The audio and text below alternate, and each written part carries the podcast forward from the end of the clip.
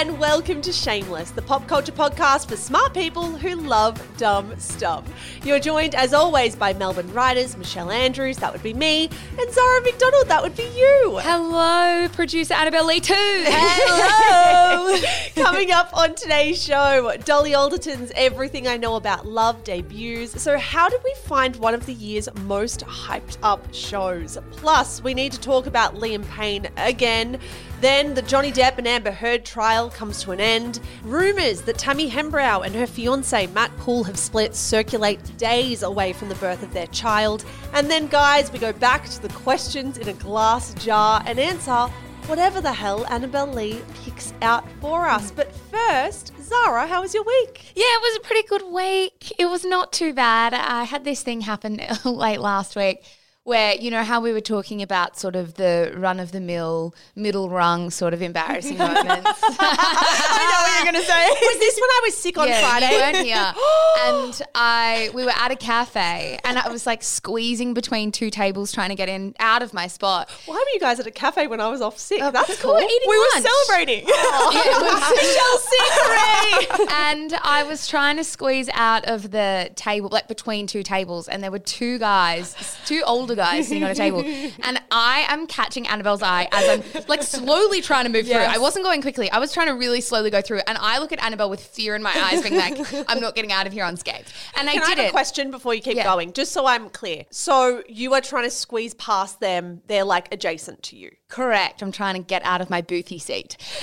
and I obviously knock over a whole bottle of water onto one of the guys, which is fine. Like it happens. Onto one of them. Yeah, yeah, like onto his pants. Like the whole bottle of water Oh collapses onto his pants. and I think, oh, you know what? Could have been coffee. Yeah, It was. It could have been worse. And it's also one of those funny things where you just sort of you run and you get your serviettes and then you give them back to them and then you think, I simply have to leave you. with this now." like, unfortunately, not my issue. anyway, as we're walking out, Annabelle Lee turns to me and goes. God, are you okay? You must be mortified. I'd be mortified if I was you. And as soon as I said it, I was like, shouldn't have said that. I said, Are you okay? You can't be saying that. It was like the other day. I tripped up the stairs. I was carrying three coffees. I tripped up the stairs at the Commons. I couldn't be fucked telling you I this either. And there's not many people around. So mm. clearly the people that are around have to ignore it. A guy runs over to me and goes, oh. God, that was loud. You all right? Oh. And I said, Again, what is with etiquette when people do dumb things? You need someone. Sorry, Annabelle. No, you really you handled this the wrong way. You need someone who looks at you and goes, "I've done the exact same thing," or "That is so me. Oh. I would have done exactly that." Thank God it was water, not coffee. No stress. Yeah. It should be banned for someone to say A, oh, huge fall, or B, oh, I'd be mortified if I was you. But also, that was loud. I feel like when you fall, the noise is probably the most embarrassing mm. part of the whole thing. So if you can like not comment on the noise, that would be great. Another great comment to make is you handled that really well. Okay, that's why I think I reacted the way I did because I was so proud of you with the way you reacted. You were not awkward, but you were kind to these men that you spilled water all over. well, I ha- you have to be kind. I'm not. I'm not walking away saying, "Eh, "Have a good day, guys." and fuck you. I was just thinking I would have like cried if I, Oh my if God. I was you. You're still making it bad. Anyway, so that's my week. I do have two recommendations. I actually have a bunch, so I'll just try to litter them throughout the episode and squeeze them into parts that work. But I'll give you I two now because I feel like I've consumed some good stuff this week. Now, as we know, it was the Platinum Jubilee, Yes, mm. it was the platinum jubilee, or as people on Twitter are calling it, the platy jubes. which I don't mind. I don't mind it either. Jubes, they're cute. yeah, tubes like boobs. Yeah, and there was some wonderful footage that came out of those festivities. I mean, Prince Louis going wild is one of them. But what it did is it prompted a lot of people to look back on, you know, big royal events. And one newsletter that I'm subscribed to is by Jo Elvin, who used to be the editor in chief of Glamour over in the UK. She's actually Australian. And she wrote a column called How to Wang On About a Royal Wedding. And she wrote this entire piece about how when Harry and Meghan got married, she somehow found her way into the BBC coverage and what that was like behind the scenes for the people that worked 24 hours a day over three to four days for this royal wedding. And I'd never read this perspective of how how much was on the line for these people. Oh, I love that. And she was tasked with being the fashion commentator. So she was trying madly the days leading up to the wedding to work out who had designed Meghan's dress and what she was going to be wearing. And Yeah. she basically was just tasked with speculating for three days and then trying to work out straight away as she stepped out who the designer was. It's it was a great piece. I love doing this job, but that is my dream job. incredibly stressful though. The way she described it, I was like, oh, that sounds incredibly stressful. So that's a really good read. I mean, I know royal content is not for everyone. I know the Platinum Jubilee is not for everyone. I also know royal weddings is not for everyone. It is for me. I also on fashion and royals, I loved what a lot of people wore Me to the too. Platy Tubes. I thought Meghan Markle looked great, and I thought Kate Middleton looked great. They both looked ravishing. Absolutely. My second very quick recommendation now. I honestly think every single person listening to this should listen to this podcast episode. It is an episode of The Imperfects with Dr. Emily. The title of the episode is Truth versus Harmony.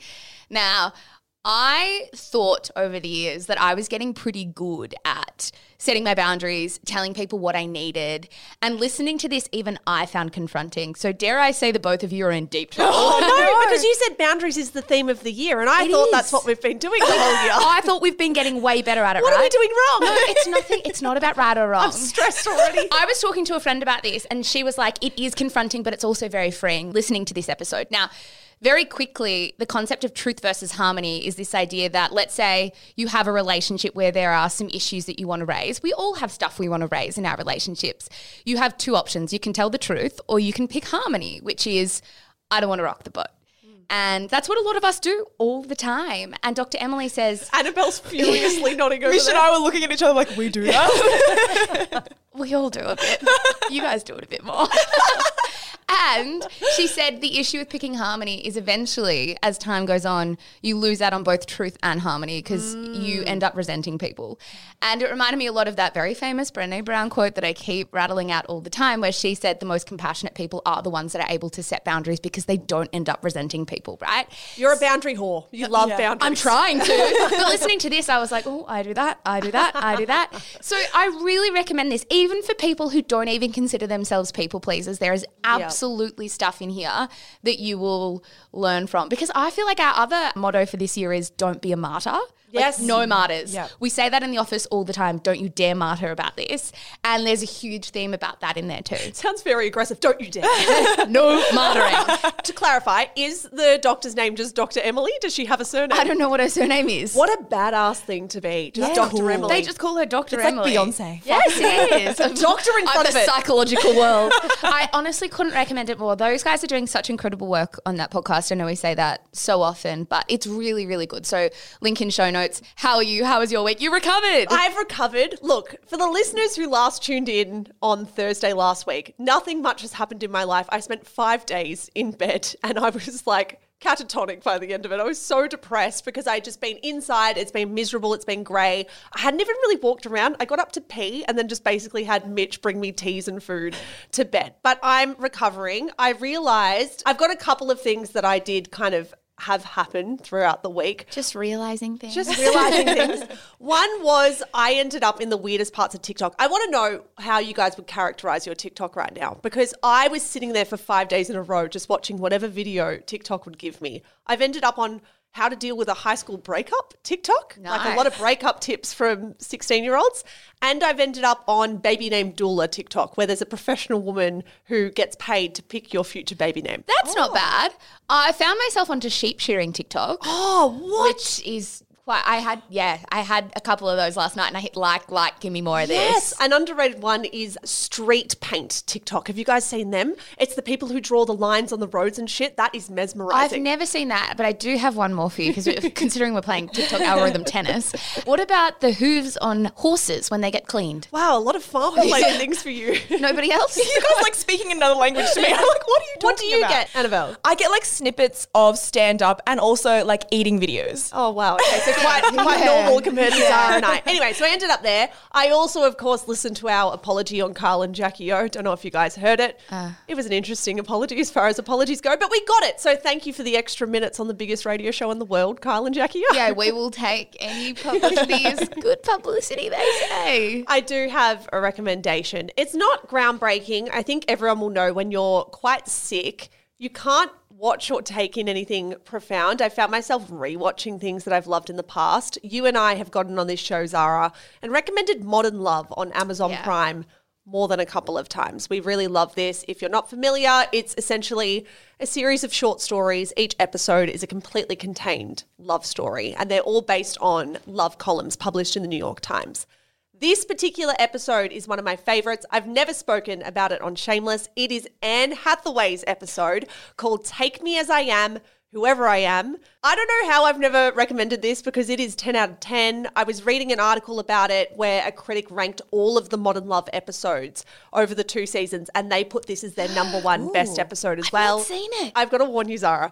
It does have musical elements, which is not a you or me thing whatsoever, right? It's not. But it fits the brief for what the topic is. And it's very fucking good. I fucking love Anne Hathaway. I could watch it a million times over. Yeah, it's almost like we've uh, inspired to deep dive Anne Hathaway at the moment, and you're all wanting to consume anything Anne Hathaway related. No, I definitely want to watch that. Some of the Modern Love episodes are some of my favorite TV of all time, so I don't know how I've missed that. I'm It also makes watch me cry every time I watch it. Every time. Just beautiful. Oh, Mish. One quick announcement before we jump into our first segment, and that is thank you so much to everybody who went on and pre ordered our charity merch. We have now raised over $20,000 for the Asylum Seeker Resource Centre. An amazing stat for everybody, and thank you so much for supporting. Yeah, absolutely. Unfortunately, the jumpers are done for another year. We know some of you are still disappointed. We cannot create jumpers that don't exist out in the world. So thank you for everyone who bought one.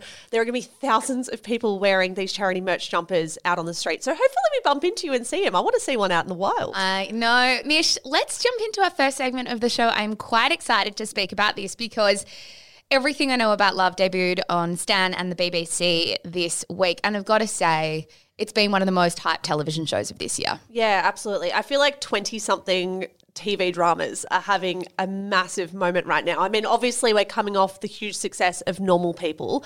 I didn't realize. In 2020, Normal People was the BBC's most watched show Yeah, across wow. any genre, which I, I mean, I loved it. I lapped it up. I know all of my friends and my siblings did as well, but I didn't realize it was their biggest full stop of that year. Earlier this year, we also had Conversations with Friends, another Sally Rooney TV adaptation.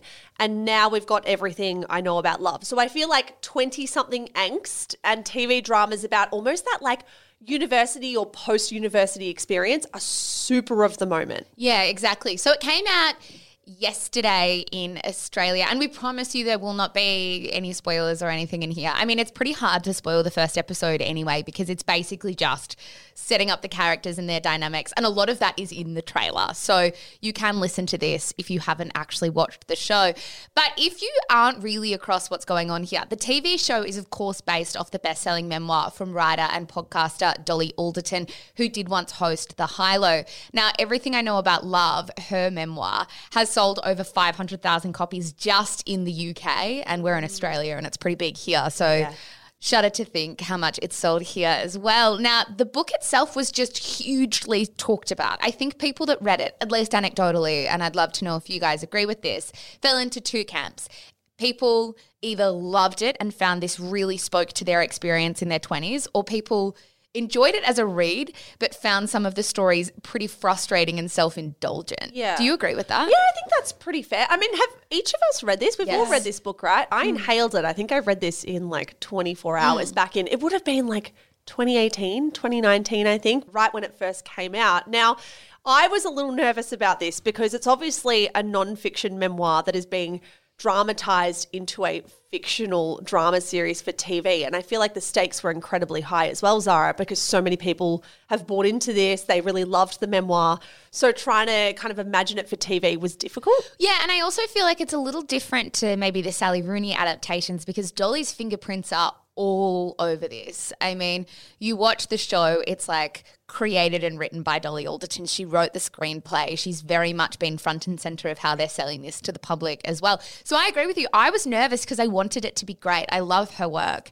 And you know, when you feel like you just desperately want it to work Yeah. from the sidelines. And I have to say, I think it really did work. Yeah. Like I was impressed and I feel like in the last couple of months I've been struggling to concentrate on things. I haven't been great at reading our book club books, even even television shows that I'm sitting in front of. I'm sitting on my phone. I'm really struggling to engage. This was the first show in a little while where I was just all in. Yeah, I feel like I was all in as well. And despite the stakes being high and despite my expectations being so great, I still really bloody loved the first episode. Yeah. Like, I- I feel like the difficulty with these kinds of shows, and I wonder what Dolly would say to this, I feel like they have to prove themselves so much more than just your average show, right? Like, our expectations of this stuff is just so astronomically high. I found that the feedback for Conversations with Friends, the TV show, was super critical and super harsh on TikTok and didn't really align with my experience of that show. Like, I adored Conversations with Friends, but I feel like because it's now popular before it's even out, because people are already Yeah. loving it before it's even out, there's that incentive to be that dissenting voice that goes, it's not that fucking good. Yeah. Doesn't live up to the hype. Like, I don't think it's as special as what it was supposed to be. Whereas if you're just a fresh show coming into the world, there's that sense of like, I don't know. The bar's lower. The bar's lower, but also that sense of freshness where people are like, oh, well, everything's a surprise. With this stuff, with TV adaptations, it's like, why did they pick this actress for this character? Why didn't they include this scene? Why was this line read this particular way? Like, we're so fucking critical. And so I'm going to be really curious to watch how people receive this because truthfully, I think it's really strong, but I know there's such an incentive to say the opposite. I agree with you, and I would be surprised if we didn't see that on the internet. Now, one thing regarding the actual show itself that I have spent a good deal of time thinking about is the main character, or one of the main characters, is called Maggie. And Maggie very much seems to be based off Dolly. If you've read Dolly's memoir, you'd mm. say, yeah, that's the closest thing to Dolly. And Maggie's a hard character to watch, right? She's kind of annoying and she's mm-hmm. kind of selfish and she's kind of a toxic friend in some circumstances. And Dolly must know that. She wrote the screenplay to this television show. She'd have to know that the pull and the allure of this character is in the fact she's hard to watch, but that's why I want to keep going. Yeah. Like she is the pull for me to keep going, even though I don't love her. And I wonder what that would be like writing a show, writing this character, knowing people are going to draw parallels between you and this character, but then also knowing that people are probably not going to like them because that's how you're designing it. I think she can only do it because there's 10 years or like eight years Yes. or something between the Maggie we're seeing on screen and maybe Dolly's experiences at that time, right? Like she's got that distance. She can kind of put that barrier between herself. It'd be still really hard to do though. But I agree with you. Maggie and that character is like the madness and the magic of this show. Yes, absolutely. The other thing I was thinking about is it's obviously set on these two characters who are worlds apart, right? They are completely different personalities and they are best friends, like have been best friends their entire life. And I do genuinely wonder, and maybe this is one for your Say Friday. But I am a bit skeptical of the friendships where people say they're worlds apart but are as close as sisters. Because I do feel like friendships that are that close do need a little bit more in common. What do you think? Well, it's interesting because the two best friends in this show, one of them is like a hard partier, constantly spending every cent she has, like a chain smoker, probably drinks a little too much, enjoys doing drugs. The other best friend has never touched a drug in her life, is very responsible, kind of like very conventional, I guess, even as a young woman. I don't know. I mean, I'm thinking about my own friendships, and that's not how it has panned out for me at all. I feel like my friends and I, although we're gradients or like shades of grey of each other, we're more on the same page. I feel like when you're in your early 20s and you disagree that kind of distinctly with your friends, that's what causes a lot of friendships to splinter. Yes. And I know that then perhaps people listening to this will be like, well, maybe that's actually the whole crux of this television show. But I, I do just want to know do people have best friends that they would consider like siblings and be that polar opposite? Because I would hazard a guess that it's not the most realistic portrayal of friendship, but it's hardly a gripe because I liked the show. Yeah, I do have one small gripe with the show, and it is small. I did really enjoy this. I will be watching the entire thing. I want people to know. But I'd be curious from our listeners after they watch this if they raised an eyebrow at one particular exchange. It was only a very quick thing, but basically, Maggie walks into a room after meeting a guy, and one of her friends, this is set in 2012, by the way. In 2012, one of the girls in the group turns to her and goes, Oh, I'm going to send you his birth chart. I want to send you his like astrological information in his birth chart. And she goes, Amazing, thanks. I love that exchange if it was in 2022 because that would fucking happen. Like that happens in this office Yeah. all the mm. time. We talk about birth charts and all that kind of stuff. Do I buy that that happened in 2012 where someone said, I'm going to do his birth chart? She went, Yeah, cool, thanks. Instead of like, What's a birth chart? How do we do that? Is that even available online? Little things like that. I was thinking as I watched, would this have been a, stro- a slightly even stronger product to just ground it in 2022 and just have current pop culture references and current ties to real day life, TikTok, whatever? Instead of saying it's in 2012, but feeling like it has a very distinct 2022 influence. It's really interesting because I have a couple of thoughts on that. The first is I only really learned properly about star signs in the last couple of years, but I don't know if I've always been behind the eight ball. Like perhaps there have always been pockets of women who have talked like this. So maybe people can let us know that. But I do agree with you. It actually comes up again in the second episode as well. Yeah. Yeah. well, see, the thing is, I recently listened to an interview with an astrologer who said birth charts and kind of star signs have only become mainstream and popular amongst a majority of young women in the last three to four years. So I think since listening to that Yeah. and then watching this show, I'm like, wait a minute. Well, I'd love to hear from people who are talking about it then. The second thing, though, is I disagree with you. I think this is much better set in 2012 because even though it was only 10 years ago, there is an element of nostalgia about it. And I think if it was set in 2022 when they were talking about TikTok and Instagram, like an Emily in Paris, there's no way to do that, I don't think, without it seeming cringe. That's fair. I think it always seems try hard when people try to set something in 2022. They then have to mention COVID. and, everything, and we're just like, shut the fuck up. You know what? You've convinced me that I'm wrong. If we just removed the birth chart mention, I think I would give this a 10 out of 10. We are so curious to hear what you guys think of this show. There have been some scenes, I'll say there is one topless slash kind of naked scene that I loved and you did not love. Zara, you thought it was forced? I thought it was a bit forced, but it's hardly, again, hardly the end of the world. I'm not here to nitpick. Well, I'm curious to hear what the listeners think. Watch it, come to us, share all your thoughts. I think this will be one of the biggest shows of the year. Coming up after the break, Liam Payne apologises for that interview. Johnny Depp wins his defamation case against Amber Heard. Shakira ends her 11 year long relationship after cheating rumours. And then questions in a glass jar. But first, a word from today's sponsor.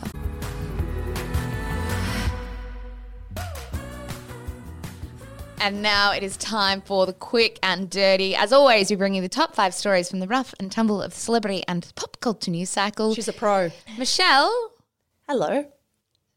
Backy back. Andrews, what have you got for me? My first story Liam Payne apologizes for his comments about Zayn Malik. That is from Esquire, and of fucking course, we need to talk about this again, you guys. For context, last week when we put Liam Payne in the episode, we squeezed him in at like the 11th hour, right? Like we hopped back into the studio to record a segment about Liam Payne because the interview had just started making headlines. And the initial headlines were all about his comments on Zayn Malik. What we didn't realize is how much other wild shit he said in that chat. It was a treasure trove. It, was, a treasure trove of narcissism. Now, we need to give a quick refresher, perhaps for those who might have missed last week's episode. But basically, Liam Payne got on Logan Paul's podcast and said that, and I quote, there are many reasons why I dislike Zayn, and there are many reasons why I'll always, always be on his side. Another one of his comments was about hands. He said, there was one moment where there was an argument backstage, and one member of the band in particular threw me up a wall. So I said to him, If you don't remove those hands, there's a high likelihood you'll never use them again. I love on TikTok, people have been playing that snippet of the chat over clips of Liam Payne while he was in the band, like doing his dance. it's like, ooh, scary boy.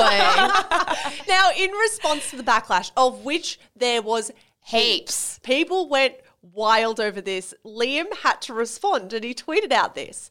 Guys, I wouldn't normally comment on this stuff, but when it's your family, it's hard to let slide. They mentioned a specific incident involving Zayn, which I responded to. But listening back, maybe I didn't articulate myself as well as I could have.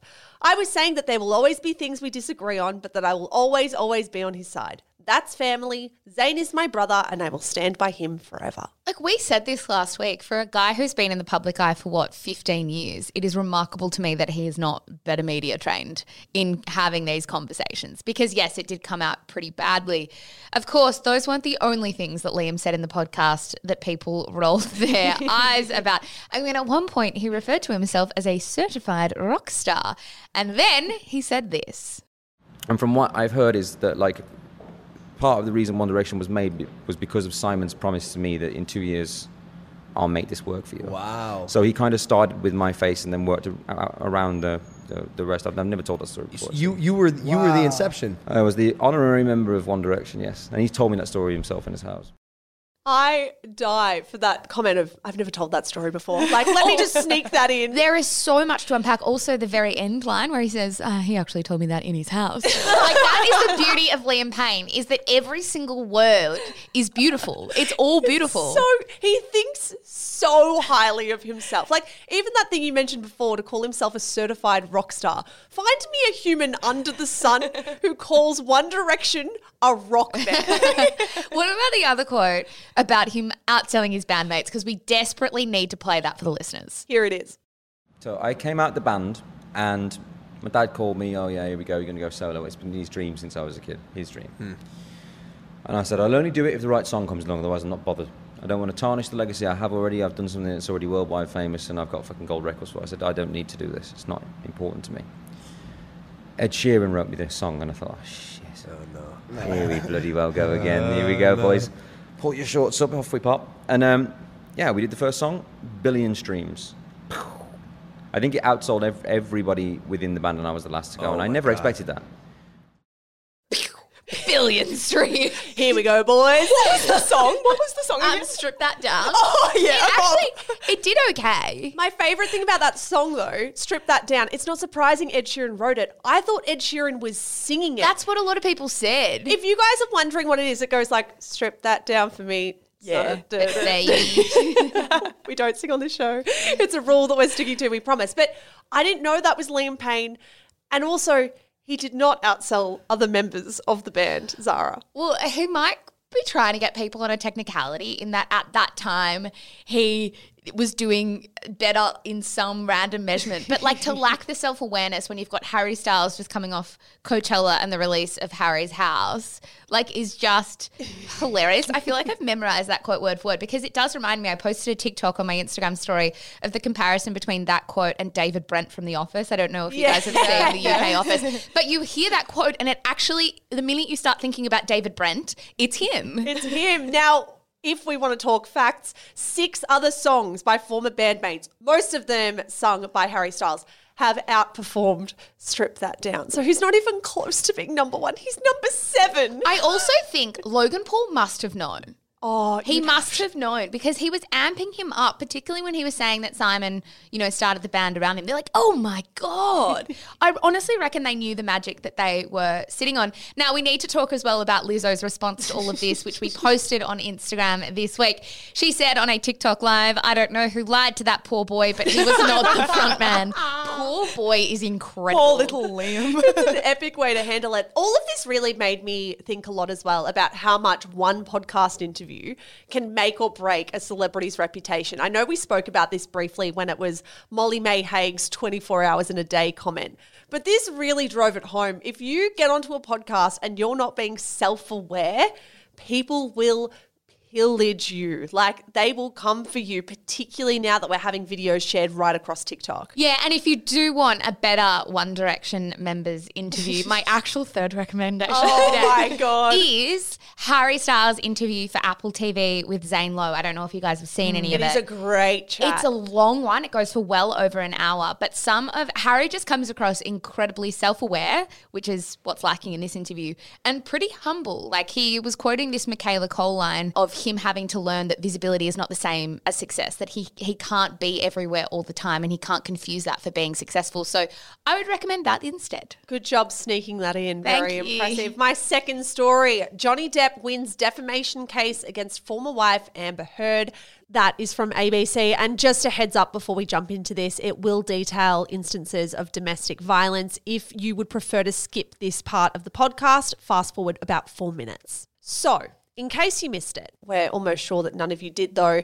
Johnny Depp won that defamation case after a jury made up of five men and two women found that a piece that Amber Heard wrote or had published under her name in 2018 was defamatory. Yeah, so Depp was suing because in that piece published in the Washington Post, Amber Heard had referred to herself as representing domestic abuse by stating that I, and I quote, witnessed how institutions protect men accused of abuse. Now, As you said, Mish, the seven member jury found in favour of Depp after a six week trial that became toxic social media fodder and was televised globally.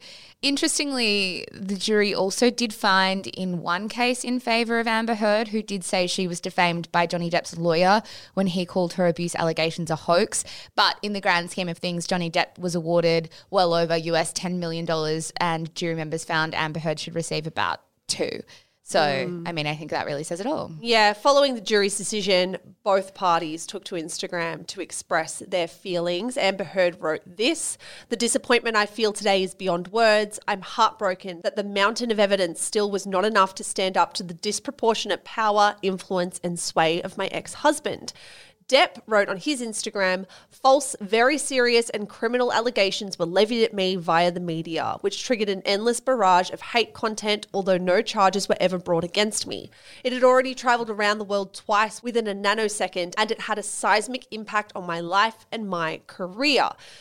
Now, no matter what you think of this case, let's put that to the side for a second. This was not a case to determine who behaved worse in the marriage. It was not a case to determine who is the biggest star or who is more likable. It was a case that was designed to determine was Amber Heard defamatory in saying that she was a figure representing domestic abuse. And it's very interesting that a jury found in favour of Johnny because we already had a UK judge find that 12 out of 14 of her allegations were substantially true. We had text evidence, we had recordings, we had It was overwhelming. witnesses come forward and attest to the fact that they saw bruises on her face, they saw chunks of hair missing from her head. We had so, so much there, regardless of what you think about Amber Heard's actions towards her ex husband. We know that witnesses and text messages and recordings all painted a picture of what Amber Heard went through.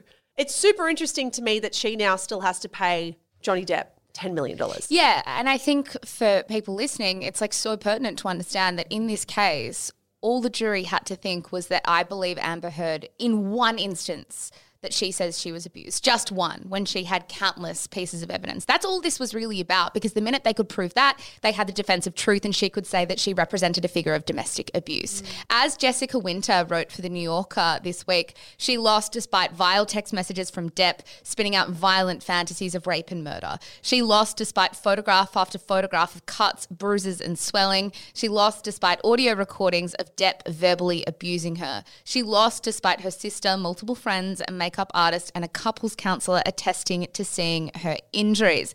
I think this speaks a lot to what happens when you've got a jury case in the US compared to a, a judge led case in the UK. As you said, Mish, in the UK, you had one judge determining what this all looked like. In the US, you had not only a seven member jury made up of five men, but you also had it televised globally and social media commentary on TikTok that crossed over 19 billion views. Mm. Like, this will be a case that will be unpacked. And the implications of this case will be unpacked for decades to come. Yeah. What it meant both to have a jury, what it meant for it to be televised, and what the social media commentary actually did to this verdict. My third story The Bachelors, Locky and Irena just got engaged, and yes, for real this time. That is from Pedestrian TV. Cute. So the couple who met on season eight of the show are engaged. I always love a bachelor engagement. I always love proving that the show works. Yeah, that's fair. I don't feel a heap anymore about Bachelor couples. I barely watched this season as well from memory, but like it's cute. Yeah, I don't mind it. That's okay. he told Who magazine that he proposed during a hike in the Grampians. He said, Irena was standing in front of the waterfall for what she thought was a photo. When I got down on my knee and asked her to marry me, it was absolutely perfect. Now, the reason that Pedestrian wrote in their headline that it was, and I quote, for real this time, is because there's been a couple of instances where people have thought they were already engaged. The first case was from last year, I think. Locky posted a photo with Irena and it looked like she had a hunk of a ring on her ring finger. But they just like weren't engaged. and the year before that, and this is probably more compelling, there was another engagement rumor. So in 2020, they were holidaying in Rottnest Island just off the coast of Perth, and they uploaded a photo from that holiday. then, as spotted by the So Dramatic podcast, the official Rottnest Island Instagram account commented, Congratulations on your engagement. That's one Locky Quokka. I love that. So I'm like, in that case, have they gone to a restaurant, pretended they're engaged to get a free bottle of champagne. Oh my god, you're oh, right. That's the only thing I can You're- think of. Because how else is that happening? How else is it like an official tourism Instagram page backing themselves to say they're engaged? I reckon they've pretended, like like we've all done. Oh, if that's the case, power fucking to you. The number of times they've been like, special occasion, I'm like, yes, it's Mitch's birthday. I reckon power to you as well. My fourth story Shakira and Piqué end their 11 year relationship amid reported cheating allegations. That is from 7 News. Some context our gal Shakira met her professional soccer playing husband about 12 years ago. They've been together for 11 years. They have two children together. Late last week, Spanish media was abuzz with unconfirmed reports, rumors. We love those. whatever you want to call them, that Piqué had been caught in bed with another woman. Now, this then made its way onto TikTok. A bunch of Spanish content creators were like, why is nobody speaking about this around the world? This is huge news locally. It hasn't really made it into English speaking media yet. Because of those TikToks, it made it into the media. And then Zara, the couple released a statement. They did. They said, We regret to confirm that we are separating for the well being of our children, who are our highest priority. We ask that you respect our privacy. Now, this isn't the only scandal to rock the couple recently. Shakira is actually facing a potential court trial on fraud charges. Now, Spanish prosecutors have accused her of failing to pay $21 million in taxes between 2012 and 2014. I'm sorry, that is just a ridiculous amount of tax you haven't paid. One million! Oh no, Shakira. I appreciate innocent until proven guilty, but that is just so much money to not pay. What the hell? naughty. it's it's a little bit naughty from Shakira. In happier news, perhaps following this split announcement. Apparently, Shakira went on a following rampage in the days after her split was announced. She followed Kelly Slater, Henry Cavill, Chris Evans, and Jason Momoa. nice. I love that from her. Oh, that is pretty good. I do appreciate that. I mean, they are the men. Is Kelly Slater it? I'm not sure. Who would you pick? You got Kelly Slater, Henry Cavill. Jason Momoa. You'd pick Jason Yeah, Momoa? you would. I think I'm going Henry Cavill. Henry Cavill. Cavill's a bit of me. He is a hottie. yeah. Henry Cavill's a big hottie. Anyway, power to you, Shakira. Yeah, I'm surprised Miles Teller wasn't on that list as well. yes, so true. Miles Teller is extremely hot. My fifth story has Tammy Hembrow split from her fiance Matt Poole. Speculation couple have parted ways and appear to be living separately just days before the birth of their daughter.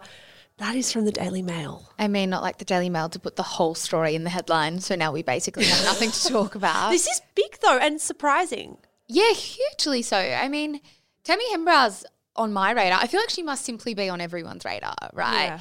And we knew that she had that very high profile split from her ex Reece. And it was one of those things where she'd met someone else and was having a baby. And I feel like people were like really stoked about that. Like it's nice to see somebody who's gone through something so publicly find a new way for themselves and find a new life. So if this is the truth, a week out from the birth, gosh, that's got to be traumatic. pretty crazy if that's true. And we need to say now this hasn't been confirmed, but we do have a few things that are pointing towards perhaps it being the case that Matt and Tammy have split. So, first, some rumors popped up in Facebook groups. They were kind of swirling around for a little bit. And then from that, people were kind of flocking to Matt Poole's Instagram comments and essentially being like, Where are you? We barely see you anymore we hear that you and Tammy have split.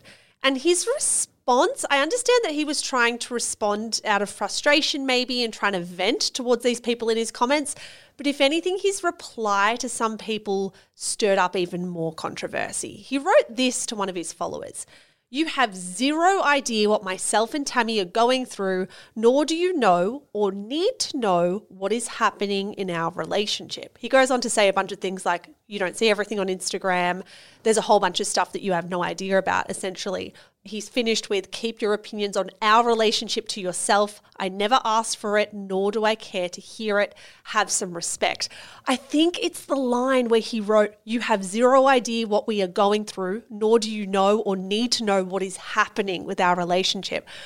I think that's kind of a case of where there's smoke, there's fire. Surely, if you're together, you respond to these comments and go, what the fuck, guys? Like, what's Where the did issue? this come from? We're so happy. Like, what? What are you talking about? I'm with her right now. Everything's fine. Yeah, I guess from an outsider's perspective, all you can hope is that it's not particularly stressful, at least for her Yeah. going into a birth. Mm. Like that's all you can hope for. But I agree with you. There might be something going on here. So I would hazard a guess now that it's making news that perhaps they will have to acknowledge it at some point. Yeah, and maybe that will be once the baby's already here. I mean, she has 15 million followers, Tammy Hembrow. She is our biggest influencer by far. So I just hope she's doing all right. It'd be very, very stressful. My sixth story Mariah Carey sued for $20 million over All I Want for Christmas Is You. That is from Pitchfork. Alrighty. So Mariah Carey is somehow being sued for upwards of $20 million in damages over her massive holiday hit, All I Want for Christmas Is You. So what is going on?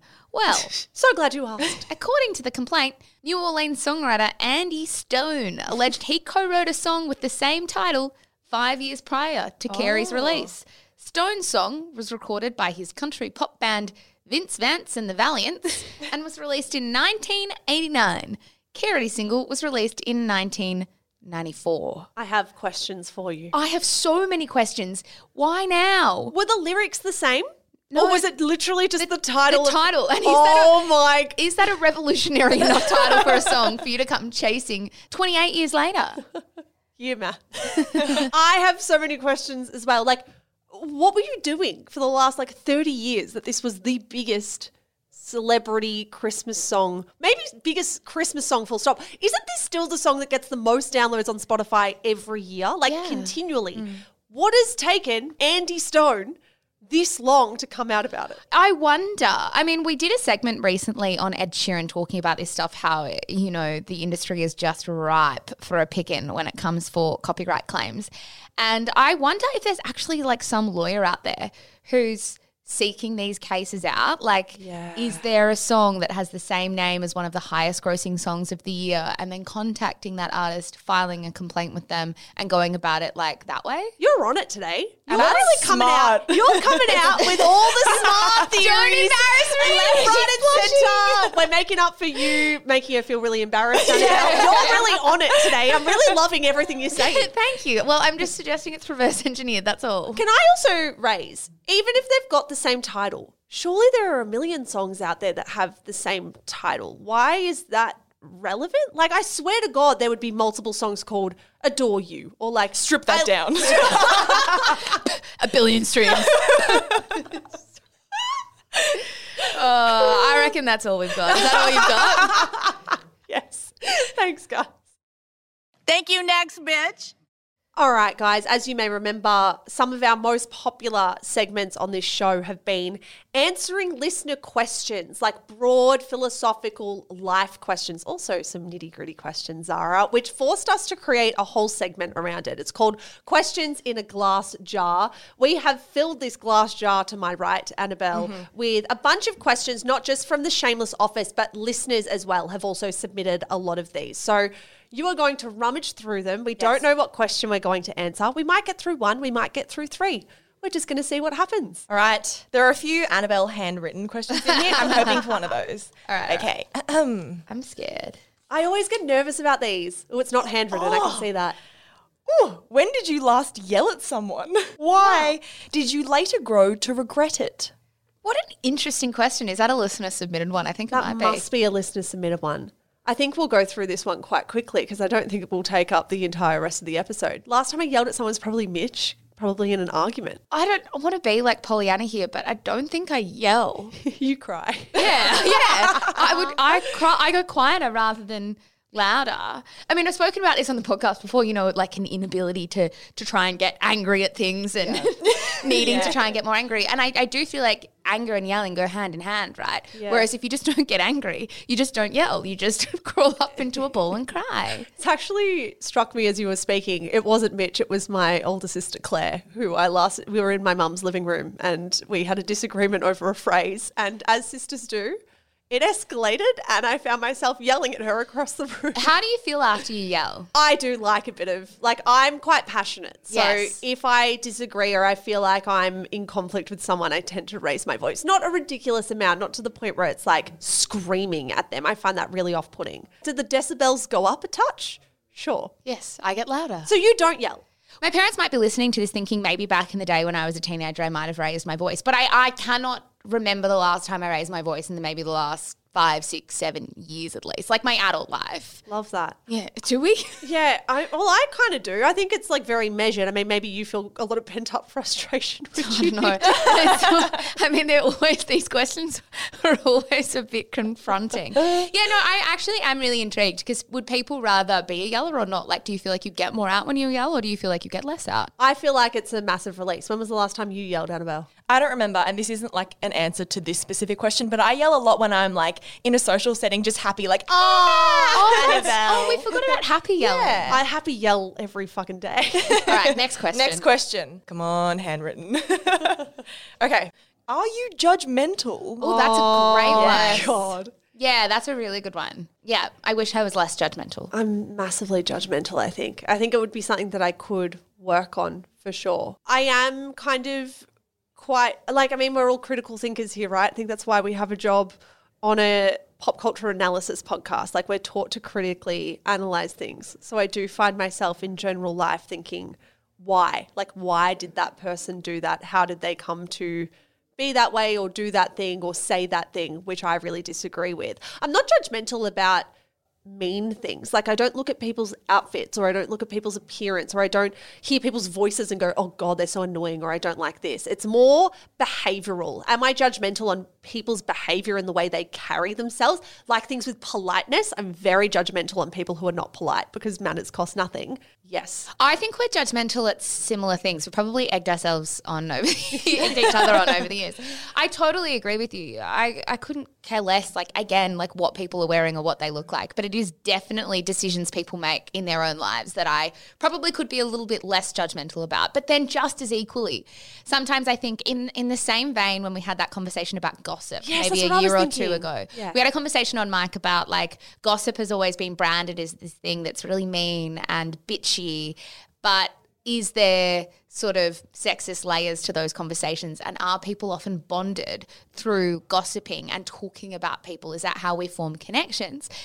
In a similar vein i, I think about judgment. It's like is this a way for me to create standards Yeah. about people? And maybe the word judgment has connotations of stuff that's like pretty bad. And yes maybe i could be a little less judgmental or maybe not make snap judgments very quickly but I do want standards. Like I want to be able to look at behavior and say, you know what, I don't stand by that. And it's quite funny because you and I are quite similar in this way. And I feel like our partners are quite similar in their way, which is very often Mitch and Ollie will say to us, guys, like, you're so judgmental, or like, guys, just like that person. And it's like, it's not that we don't like people. I would say that I like most people, but it's like I, I do have a high bar for people and I want a high bar Yeah. for people. Whereas they will be like, great guy. No, yeah, Mitch and Ollie Great will do this thing. Yeah. It's so funny where we'll be like, why did they do this? Or why did they say this? Or like, what were they thinking? And they'll go, oh, but they're like, they're really lovely. And like, they'll instinctively point out something really great about that person. I'm like, this is why you're in our lives. and it's a good way to be, but then just as equally, I like how I am too. I just need a balance of both of those things. Well, that's why I really dislike that saying small minds discuss people because I just flatly refuse to believe that. People are basically life. Mm. Like, also, how- people are ideas. Like if we're Yeah. because what is the saying? Like small minds discuss people, medium brains discuss events, big brains discuss ideas, or something. I've fucked it up, but Yeah. it's something to do with that. People are ideas. And I don't think you can pull those things apart. Like, Yeah. what do you mean you're discussing ideas without discussing people? Isn't that how we ground that? Like, go have a fucking field day discussing just these amorphous ideas. I'd prefer to talk about actual real life events or real life people that are happening or that I'm meeting right now. So, yes, I'm judgmental. Do I plan on changing? I think I could pull it back every now and then when it's like I'm probably just burrowing down this judgmental hole when it would be better to stand back and go, that person's the way they are, and that's okay. That's their life. Well, it's good to be reminded from time to time that you don't have to knee jerk and to take time with your judgment. Mm. I think the problem with judgment and being judgmental is being too quick to it. But if you Yes. have time to unpack something and you still get to the end of that thought process and think, nah, I still think what I think, then I think that's okay. Mm. And I will always maintain that sending your best friend, which I do this to Zara like every day, sending them something and going, "Is this a me thing? Am I being like grouchy? Am I being annoying?" And them coming back to you, be like, "Yes, you're being annoying," which she did to me literally yesterday. didn't- Is a I- great thing. I didn't say yes, you're being grouchy. I said, haha, I don't have a problem with this. That's truth from Zara, not harmony. yeah, that is truth, not harmony. But we're all better for it. Annabelle, are you judgmental? I think I am, but it's kind of like a slow process in my mind. I think when you're like an, obs- I'd call myself an observant person and an overthinker. You mm. can't not be judgmental because Yeah. I'm like forming judgments in my mind about people, but it's Yeah. not necessarily mean. I don't think. yeah, I don't or think it's hope not. nasty. I think it's more just critical analysis. One thing I would say just to round this out though is I do wonder if I was like an outside observer of my own life, if I would be judgmental about decisions that I've made. Like, do you know what I mean? Absolutely. Exactly. I'm And judgmental of myself six months ago. Yeah, and that's why I think the judgment can be a bit hypocritical from time to time because it's like you can you would be judgmental about decisions you've made. So that's why I think it's important when it comes to being judgmental to give it time, to give your mind space to unpack it and then decide if it's something you really want to stick to. Absolutely. Guys, I think that's all we've got time for. I think it is. What a blast. I loved this episode. I mean, I love doing them all, but some more than others. I also, I, just to be truth versus truth versus oh harmony. what, what episode did you not enjoy doing, Zara McDonald? Oh, I don't know. Can she give us I just liked title? this one. Take that and run. I fucking love the glass jar. Yeah. I love that it's just like a bundle of Just so you know, ASMR. it's real glass. ASMR. I just love not knowing where it's going to go. It's a lot of fun. It's a bit stressful. Guys, you know where to find us. We are on Instagram at Shameless Podcast. We are on TikTok at Shameless underscore podcast. Michelle, how can people support the show? You can support the show by clicking follow, whether you're on Apple, Spotify, or a completely other app. Following is how you help us out in the charts. If you're feeling particularly generous, we'd also love a five star review, but no pressure. No pressure. It's totally fine. Guys, we will be back in your ears on Monday for another episode of Scandal. Bye.